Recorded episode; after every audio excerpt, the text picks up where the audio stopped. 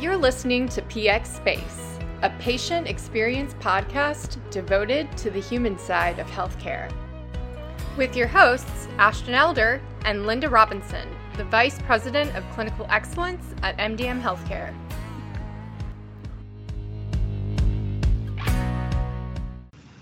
So, today on PX Space, I am very excited because we have a very special guest. It is actually my sister, uh, Dr. Erin Elder. And as everyone knows, October is Breast Cancer Awareness Month. And I was just so excited to have my sister, who is a breast cancer surgeon, join Linda and I today um, to talk about the topic on the podcast. Hey, Alexa, how are you? Good. It's great to be here with you guys. And if I call her Alexa, guys, that is what um, our family calls her by her middle name. But yes, she is Dr. Erin Elder. So that I'll just explain the confusion there for anyone who might have thought that. Um, but anyway, um, Linda, you had some great questions for her. Well, Alexa, it's great to meet you. I'm very excited about this topic. I think everyone listening, I myself, we all know someone that has been diagnosed with breast cancer and how devastating just hearing that diagnosis can be, um, not only to the patient, but the family. And I just want to commend you for for doing um, you know, choosing a profession that is extremely difficult, but allows you to really touch people's lives. And um, so I guess first, my first question would be, you know, how did you get into this field? What was your passion? Well, you know, most breast surgeons start out training with general surgery, so we get an exposure to a wide range of different surgical um, fields. Um, but I got an early exposure to the breast cancer field um, through some mentors at my training program.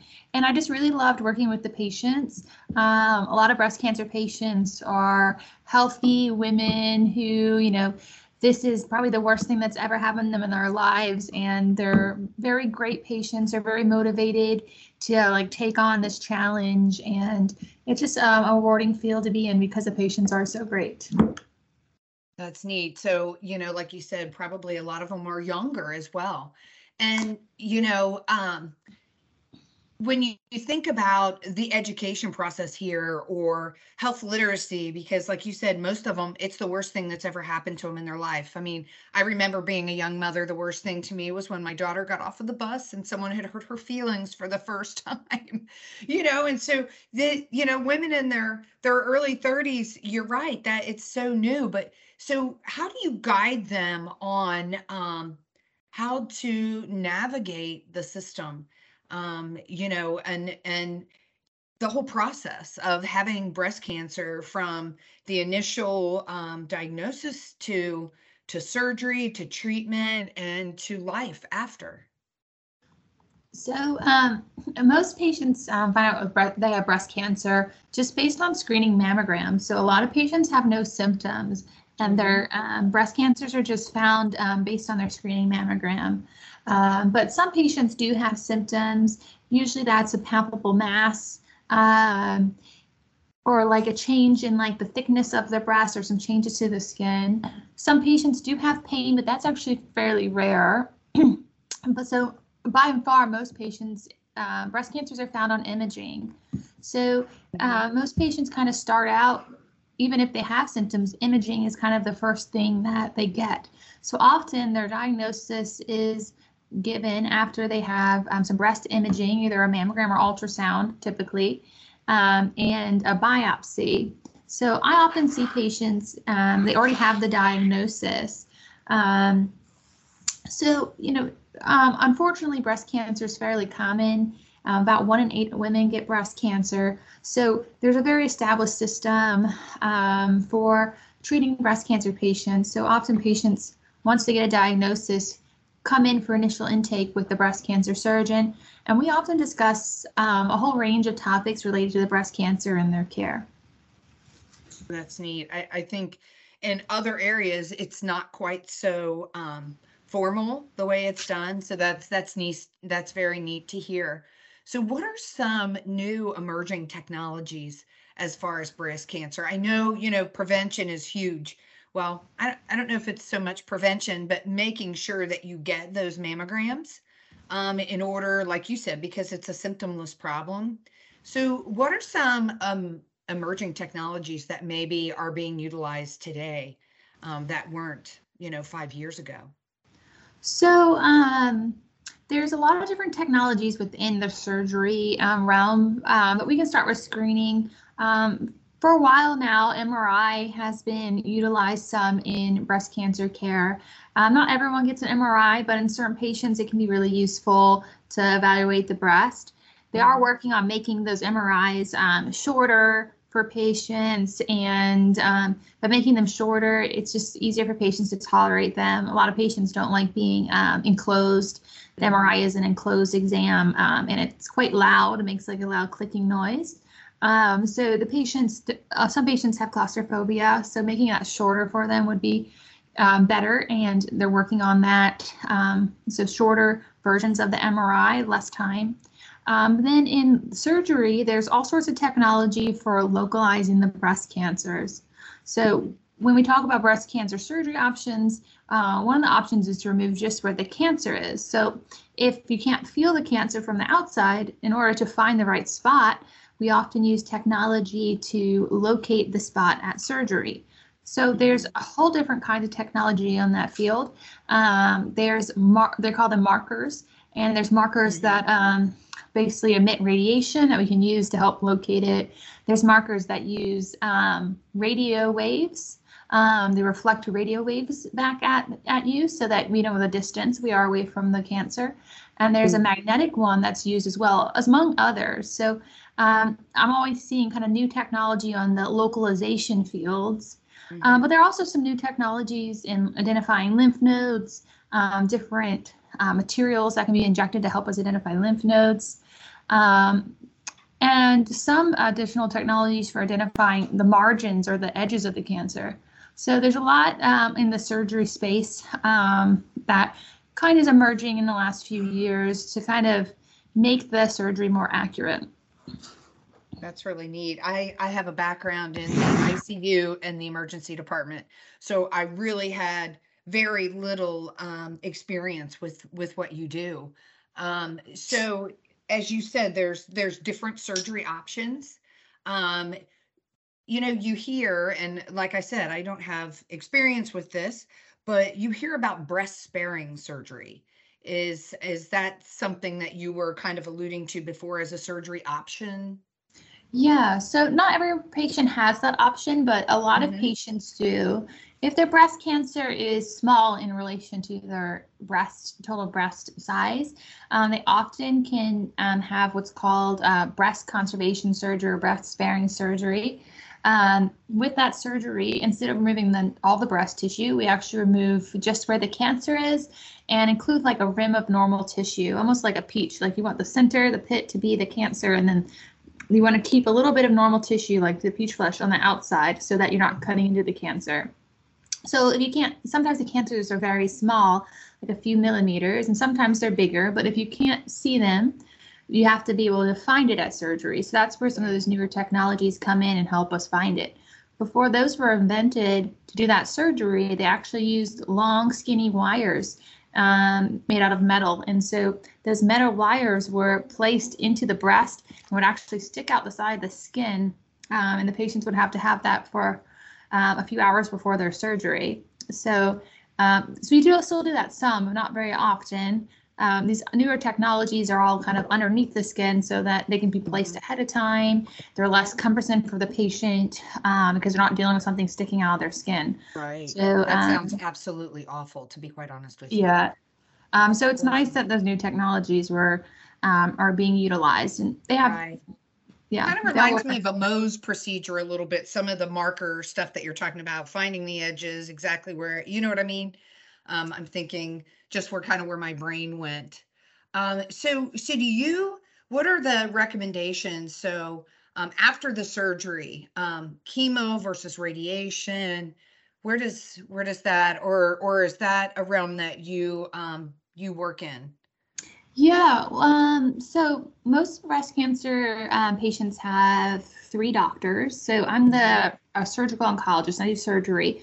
There's a medical oncologist. They give things like chemotherapy and um, different pills, like endocrine things that adjust your hormones. And then um, there's radiation oncologists, are the doctors that give radiation. Mm-hmm. But um, a lot of this kind of all interacts. So I often talk to patients about those options too. So um, radiation and chemotherapy um, kind are recommended each um, individually for different reasons. Um, mm-hmm. Patients often need both um, or neither um, or one or the other. Uh, radiation um, is always given if we do breast conservation. So if we leave any breast behind on the cancer side, we pretty much always give radiation to that breast. Now, if you remove the whole breast, it's sometimes given, sometimes if the cancer is large or if the lymph nodes are involved. Um, so radiation depends more on the what surgery you do and then right. also are your lymph nodes because um, the radiation can help treat the lymph nodes too. That's chemotherapy is a separate conversation. Mm-hmm. So the chemotherapy doesn't necessarily depend on the radiation. It's kind of a separate decision. The chemotherapy is really based on um, how big the breast cancer is, uh, if the lymph nodes are involved, but also um, there's these things that we test for that help us know the risk of the cancer. So we actually test to see if the cancer responds to female hormones, estrogen and progesterone. And we also check for this um, protein. It's called HER2, H-E-R2. And mm-hmm. Th- those different uh, things are called receptors. And if the cancer has those, it shows that um, they may be at risk um, from, uh, and we could use those to for their treatments. So patients who have none of those positive, which some called a triple negative cancer, or patients that have the HER2 positive, often get chemotherapy because those are higher risk cancers. So we use that information to decide that.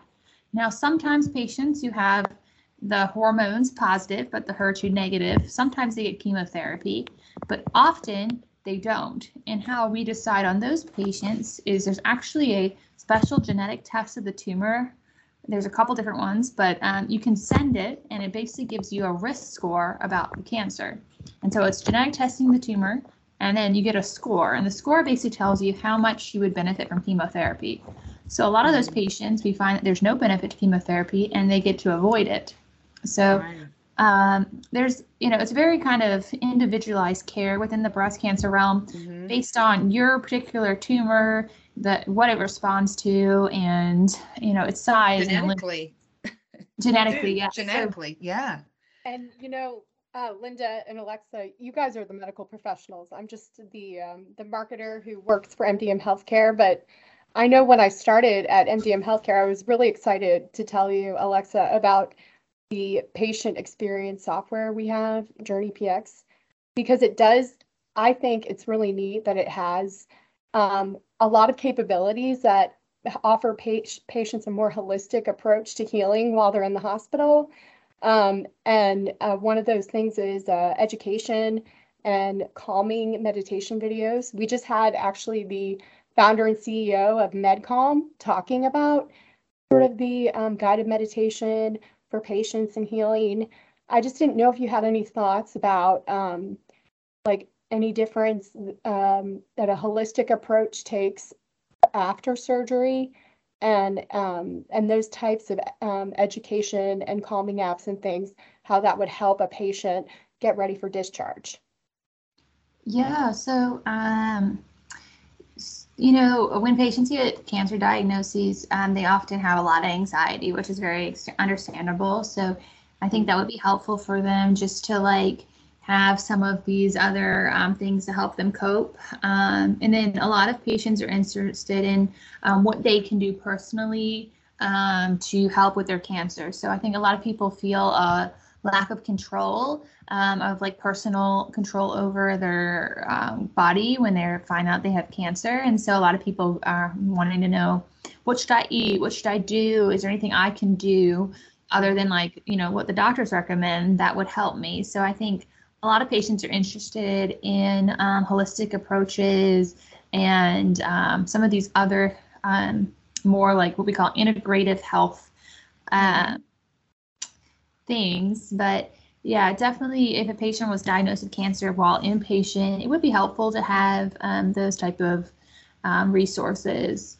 Um, it's less common for patients to be diagnosed with breast cancer inpatient since a lot don't have symptoms, but it does come up sometimes. Um, sometimes patients, you know, if they're not have they don't have resources to get their screening mammograms, or if for some reason they weren't able to go get them, sometimes they do show up with a mass to the emergency department or Mhm. um, something like that. So, you know, that's hard for those patients because they might not be seeing like a specialist at that time. So they can really get some of that diagnostic information from some of those resources. I also Mhm. think like that's helpful um, using that type of system because people learn different ways. So I find like a lot of times um, the appointments with patients take like an hour and they get all this information and it's hard for them to absorb it especially if the patients you know that's not the way they learn is have someone talk to them. So it might be helpful to be able to read it or to have something that they can like read at their own pace um, so that they can get the information in a different way that may be more um, to their learning style. Other Oh, options would be the ability for them to um, have that information texted to them, maybe in a video form or emailed to them. Or if they're inpatient, I know after the surgery, oftentimes they are inpatient, and a lot of that education, as you said, occurs before they're admitted.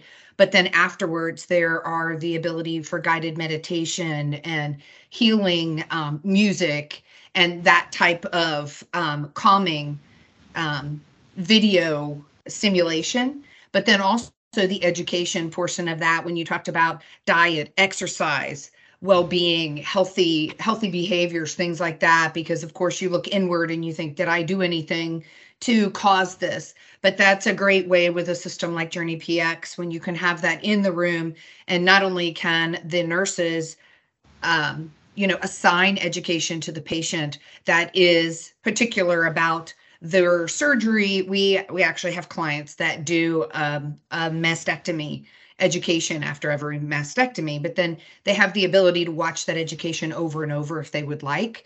Um, and then of course the nurses do teach backs which is so very important making sure verifying that the patient understands the education. But all that stuff adds to the health literacy um, of what you do and how they navigate the system going forward. Once they're discharged and are they ready for discharge? So that's it's very exciting to be able to marry the two things because you have so much like you said when they come in and as soon as they see that there's something there they start educating the patient. And this helps when someone's not there maybe and maybe family comes into the room and it gives them the opportunity to share that education and information with their loved ones because of course as we said they're going through it as well Linda, do you have anything else for Alexa before I ask a final question?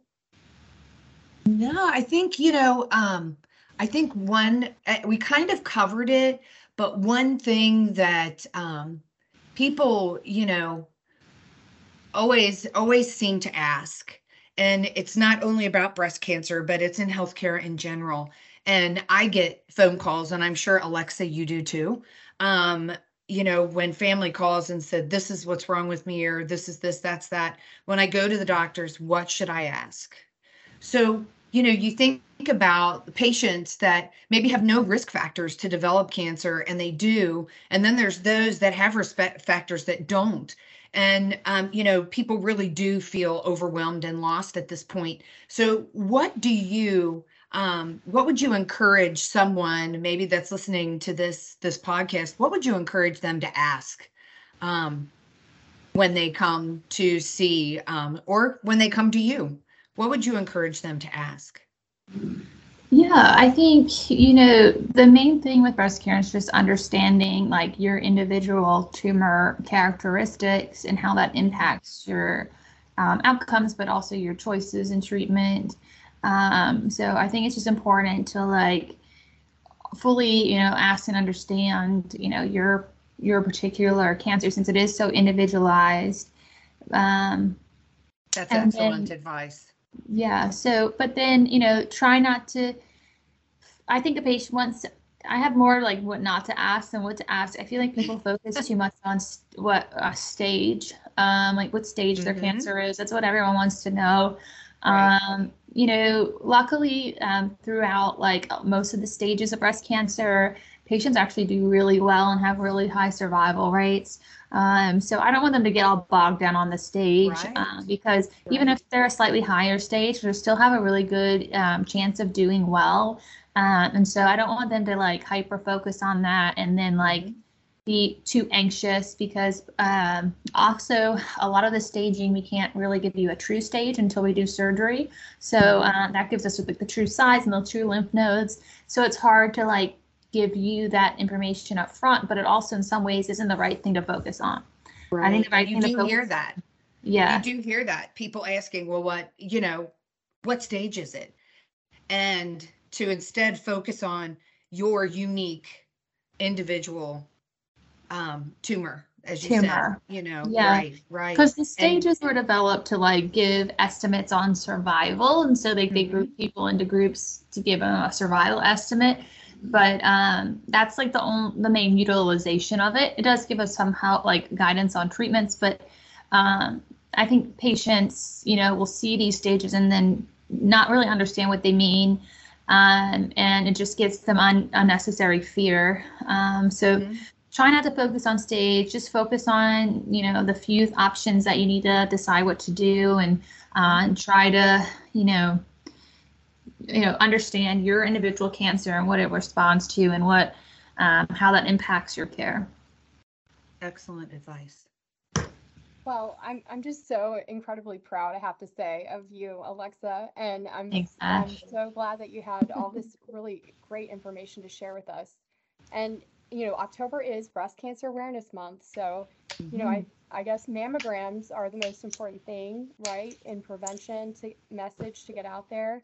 And is it just women, or should men be having them, or how often? Yeah, just women actually. Yeah. Um, usually, um, so the national guidelines, some say starting at 40 and some say starting at 50. Many women do start at 40, um, which a lot of organizations recommend. Um, some other countries, like the UK, um, may do it like later um, than 40 or less often than once a year. But for the most part, I see patients getting mammograms once a year starting age 40. Patients younger than 40 um, sometimes are recommended for screening mammograms Mhm. or even MRIs. And those patients are recommended that usually based on individual risk factors. Mhm. So um, the primary care doctors often, uh, if they start seeing risk factors like multiple family members with breast cancer or other risk factors, can use a special calculator that gives them a risk score. And if a patient's found to have a greater than life, lifetime risk of 20% of breast cancer, they often can start mammograms at 30 and also can start MRIs at 25. So there is some options out there if you feel like you're at high risk it might be worth asking your primary care doctor if they could calculate a risk score for you to see if you fall in that category of greater than 20%.